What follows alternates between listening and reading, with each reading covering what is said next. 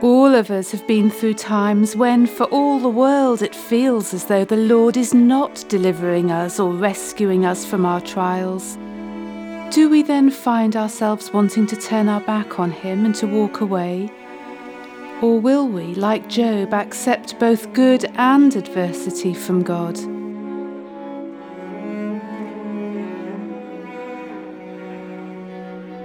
Let's think of these troubles the other way round for a moment, from the outcome backwards rather than from the challenges forward. Just think of all the millions of people who've been encouraged and strengthened by the words and examples of heroes of the faith like Richard Wurmbrand, Corrie ten Boom, Joni Eareckson, Watchman Nee.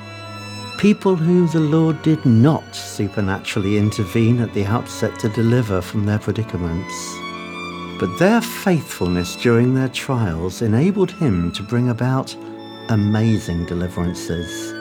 Things that would never have happened if their path had been easier.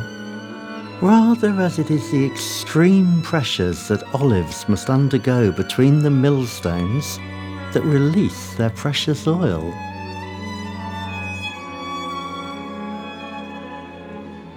If the Lord does not appear to be delivering us at this time from some pressing trial, perhaps this is the time to lift up our heads and remember that He may well be doing far more on the blind side than we realize at the moment.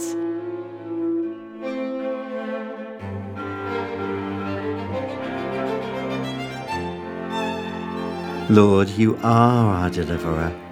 But we can never afford to make a doctrine out of even the most blessed of your deliverances.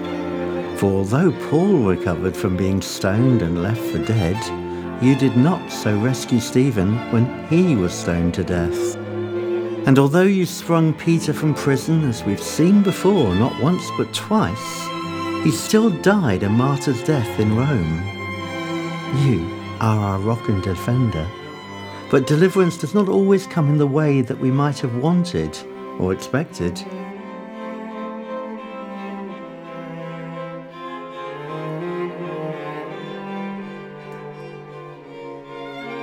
Your Father kept you, Lord, from infancy onward, delivering you from the baying crowds who wanted to throw you off a cliff, and from stones thrown by the Jews rescuing you time and time again from the hand of scribes and Pharisees, priests and synagogue leaders who wanted to do away with you.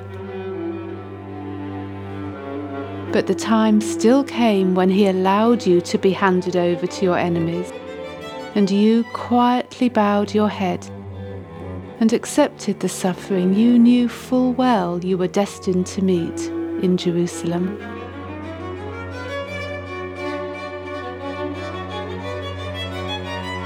And how amazing it is, Lord, that with that handing over came the real power, the salvation of the world. For until that time, Lord, you'd reached only a certain number of people, multitudes, but still countable.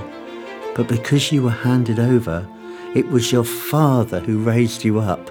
And Lord, the powers of hell were defeated, and the full release of heaven was made available for all. So therefore, when you were shedding drops of blood in Gethsemane and could have called on legions of angels to come to your aid, you could have turned back and renounced your calling and said, I can't do this. But instead you said, Shall I say, save me from this hour? You knew it was for that very reason and that very hour that you had been sent to the world.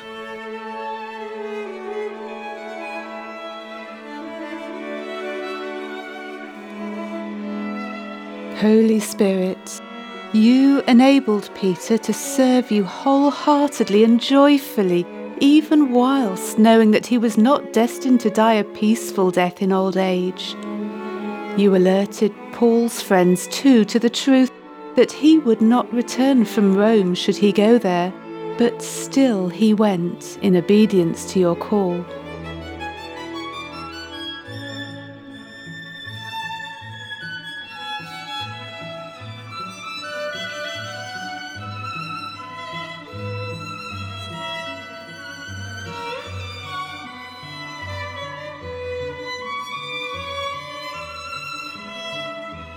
Empower us, therefore, Lord, to pick up our crosses and to carry them for you. Deliver us from every fear and from every trace of reluctance. For though it may sometimes seem as though you hand us over to external evils rather than delivering us from them, you still have specific plans and purposes in mind. And you won't leave us and you won't forsake us, and you'll always be Yahweh Mephalti, our fortress, rock, and deliverer.